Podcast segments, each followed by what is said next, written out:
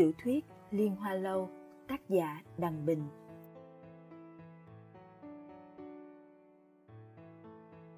Liên Hoa Lâu có tổng cộng 4 quyển, phân biệt lần lượt là Chu Tước, Hiền Vũ, Thanh Long, Bạch Hổ. Nhân vật chính là Lý Liên Hoa, một thần y nổi danh trốn giang hồ mà chả biết tí tẹo y thuật nào. Thế tại sao hắn lại nổi như côn? Là do năm sáu năm trước hắn đã làm hai người chết sống lại mà sự thật lãng tình cờ đào mồ được người chẳng may bị chôn sống mà thôi. Tuy nhiên, giang hồ đồn thổi cũng có cái lời của nó, đó là hắn có thể cậy cái danh thần y mà đi khắp nơi tham gia vào mấy vụ án đẫm máu ma quỷ sập sinh.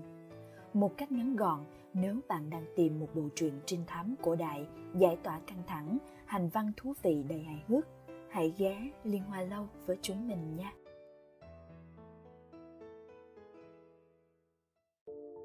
Chương 10 Kinh hồn Đêm đã khuya, mặt trăng cũng đã ngã về phía tây, dần dần không còn nhìn thấy ánh sáng nữa. Dưới sự nài ép của thạch lão, ba người đã uống rất nhiều rượu, nằm trong phòng khách đều thấy buồn ngủ. Phương Đa Bệnh chưa được bao lâu đã ngủ, ngáy khò khò.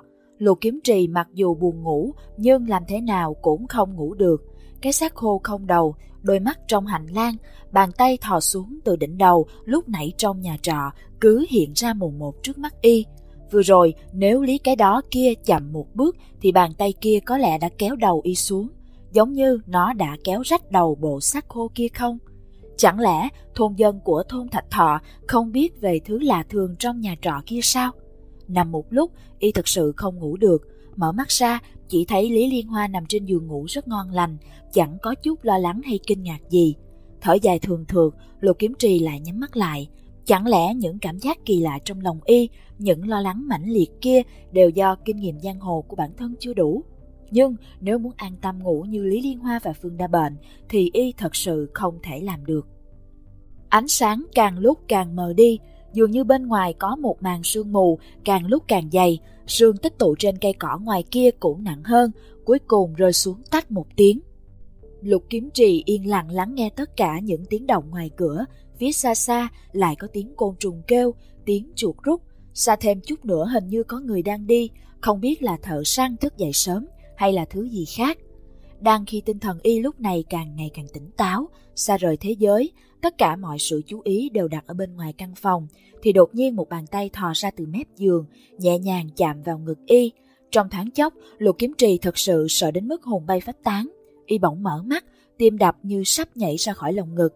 Tất cả những gì nhìn thấy phía trước khiến y không ngừng thở trong chớp mắt, miệng há hốc. Y nhất thời ngay ra như phỏng, không phát ra được bất kỳ âm thanh nào. Trước mắt chẳng có gì, chỉ có một bàn tay thò ra từ gầm giường, chạm vào ngực y. Nhưng, nhưng tay của người thường làm sao có thể dài như thế được, cũng tuyệt đối không thể uống cong thành hình dạng này. Lục kiếm trì cả đời tự nhận là can đảm khí phách, giờ này trong lòng lại sợ hãi chẳng khác gì những thôn dân bình thường trên phố. Đúng vào lúc này, có một vật trèo lên từ gầm giường của y, lục kiếm trì hét lớn một tiếng rồi hôn mê. Vương Đa Bệnh ngồi phát dậy, y đã ngủ rồi nhưng bị tiếng thét lớn của lục kiếm trì đánh thức. Lúc mở mắt ra thì ngờ ngợ nhìn thấy một thứ màu sắc sặc sỡ, giống người mà chẳng phải người đang nằm trên giường lục kiếm trì. Thấy y ngồi dậy, thoát cái đó đã bổ nhào về phía y, hành động rất nhanh mà lại hoàn toàn không có tiếng động nào. Vương Đa Bệnh nhất thời cảm thấy mình đang nằm mơ, y hét lớn một tiếng, vung sáo ra đỡ, chỉ nghe một tiếng thịt vang lên, một luồng sức mạnh cực lớn ập đến ngực. Trong nháy mắt khiến y ván đầu hoa mắt, ngạt thở gần chết. Đúng lúc y cảm thấy mình sắp chết, khóe mắt dường như lại nhìn thấy một cái bóng lơ lửng. Trong lòng vẫn mắng được một câu, mẹ nhà nó chứ, chết đến nơi rồi mà vẫn còn có kẻ ra vẻ bạch y kiếm khách. Kế đó thì trời đất tối sầm, y lăn ra hôn mê. Trong phòng khách lạnh lẽo tối tăm, một người đã cởi lớp ngoài bào để lộ ra bạch y tựa tuyết bên trong, lặng lẽ nhìn thứ đang bổ nhào lên người Phương Na Bệnh. Thứ đó tay trường dài ngoẳng, trên làn da trắng như tuyết nổi đầy từng mảng từng mảng lớn đốm vết máu. Nếu không có những vệt máu giống như vết nứt khắp toàn thân thì nó cũng không khác một nam nhân khỏa thân có thân hình cao gầy là mấy. Cái đầu nó rất lớn, Nhìn thấy người mặc áo trắng đứng yên ở bên cạnh, nó quay đầu lại, trừ đôi mắt hơi nhỏ, cái miệng rất rộng, còn lại ngũ quan cũng cân đối. Bỗng nó khẽ gào lên rồi đột nhiên nhào đến người mặc áo trắng kia. Bạch y nhân né người, tránh khỏi cú bổ nhào đó. Thứ kia hành động cực kỳ nhanh, nó chuyển hướng thành thạo, linh hoạt, giống như con nhện di chuyển trên tấm màn. Sau khi chuyển hướng, bàn tay nó lao tới chụp đầu bạch y nhân, nó khẽ nhún chân, thân hình nhanh nhẹn tránh ra xa, luồn qua nách thứ kia, trở tay vỗ nhẹ một cái lên lưng nó rồi lao thẳng ra ngoài. Thứ đó thét lên một tiếng rồi đuổi theo sau hắn. Hành động của nó dù gì cũng nhanh như chớp, vậy mà lại không đuổi theo kịp. Một trước một sau, hai người cùng chạy vào trong phòng thạch lão. Màn đêm dần tan, tia nắng mới đầu tiên ló dạng, chợt nghe thấy trong căn nhà của thạch lão vang lên những tiếng ầm ầm kinh thiên động địa. Cành khô lá vụn bay tung tóe, kiếm khí sạch ngang không trung, căn nhà nghiêng ngã sụp đổ, khối bụi mù mịt. Ngay sau đó là sự vắng vẻ trống trải, dường như tất cả đều mất đi sinh mạng. Tất cả những con quái vật kỳ dị khó đoán, kỳ ảo yêu tà đều đột nhiên biến mất trong sự yên tĩnh bất ngờ này. Không biết qua bao lâu, Phương Đa Bệnh chậm rãi mở mắt ra, y cảm thấy ngực nghẹn lại, đầu đau như muốn nổ tung, khắp toàn thân khó chịu không sao tả nổi. Khó khăn lắm mới ngồi dậy được, y thấy lục kiếm trì mặt mày tiều tụy ngồi bên cạnh, vẻ mặt hoảng hốt. Y ho khan mấy tiếng rồi khàn khàn nói.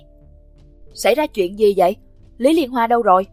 Lục kiếm trì sợ hãi giật mình, ngẩn ngơ nhìn Phương Đa Bệnh. Lý Liên Hoa?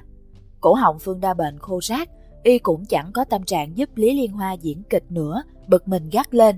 Tất nhiên là Lý Liên Hoa rồi, người sống trong lầu Liên Hoa Vân Cát Tường, không phải Lý Liên Hoa chẳng lẽ là quỷ hả? Hắn đâu rồi? Lục Kiếm Trì ngơ ngác quay đầu nhìn sang một phía, chỉ thấy Lý Liên Hoa mặc áo vải xám vẫn đang hôn mê bất động ở bên cạnh. Hắn chính là Lý Liên Hoa. Phương Đa Bệnh thở phào, xem ra tên Lý Liên Hoa chết tiệt này vẫn chưa bị con quái vật đó cắn chết. Hắn đương nhiên chính là Lý Liên Hoa rồi, ngươi thật sự tin hắn là hàng xóm họ hàng xa của người cùng thôn Lý Liên Hoa hả? Hàng xóm của họ hàng xa, của người cùng thôn thì làm sao có thể là thân thích được? Trên đời này cũng chỉ có tên đầu đất như người mới tin mấy lời sằng bậy của hắn thôi. Phương na Bệnh trừng mắt mắng. Tên họ Lý đó hả? Toàn nói mấy lời vớ vẩn linh ta linh tinh. Nếu ngươi tin nửa câu của hắn thì nhất định sẽ xui xẻo 10 năm. Lục kiếm trì thẫn thờ ngồi một bên. Từ sau khi gặp con yêu quái kia, đây lại là một việc khiến y chịu đả kích lớn. Người sống trong lầu Liên Hoa Vân Cát Tường tất nhiên là Lý Liên Hoa rồi. Vì sao y lại có thể tin những lời nhảm nhí vốn chẳng có đạo lý đó nhỉ? Chẳng lẽ bản thân thật sự kém cỏi như vậy hay sao? Không chỉ sợ chết, sợ ma quỷ, thậm chí ngay cả cao nhân ở bên cạnh y cũng không nhận ra được sao? Lại nhìn sang Lý Liên Hoa đang chết ngất bên cạnh. Nhưng mà người này bảo sao nghe vậy, nhát gan sợ chết như thế, làm gì có chỗ nào giống bậc cao nhân tiền bối? Y thấy rất hỗn loạn. Võ Lâm Giang Hồ hoàn toàn khác với những gì y nghĩ lúc còn ở trên núi Võ Đan. Liên Hoa chết tiệt kia! Phương Đa Bệnh từ trên giường nhảy xuống, đến bên cạnh giường Lý Liên Hoa, đá cho hắn một cước.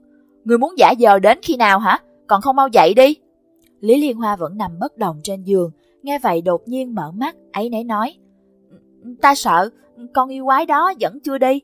Phương Đa Bệnh mắng. Mẹ nhà nó chứ, trời xanh mây trắng như thế này, mặt trời chiếu đến mông rồi kia kìa, yêu quái chạy đi từ lâu rồi làm gì còn con nào? Đêm qua lúc yêu quái nó đột nhiên xuất hiện thì ngươi ở đâu hả? Sao không thấy ngươi xong ra cứu ta? Lý Liên Hoa nghiêm mặt nói. Đêm qua hở sau khi ngươi hôn mê, quả thật ta đã nhân từ gan dạ trượng nghĩa cứu giúp, thì triển một chiêu kiếm tuyệt thế kinh thiên động địa quỷ thần.